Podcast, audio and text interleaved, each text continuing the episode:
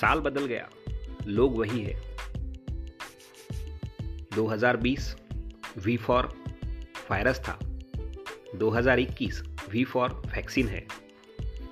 सो so, चलिए life में भी कुछ वैल्यूएबल करते हैं।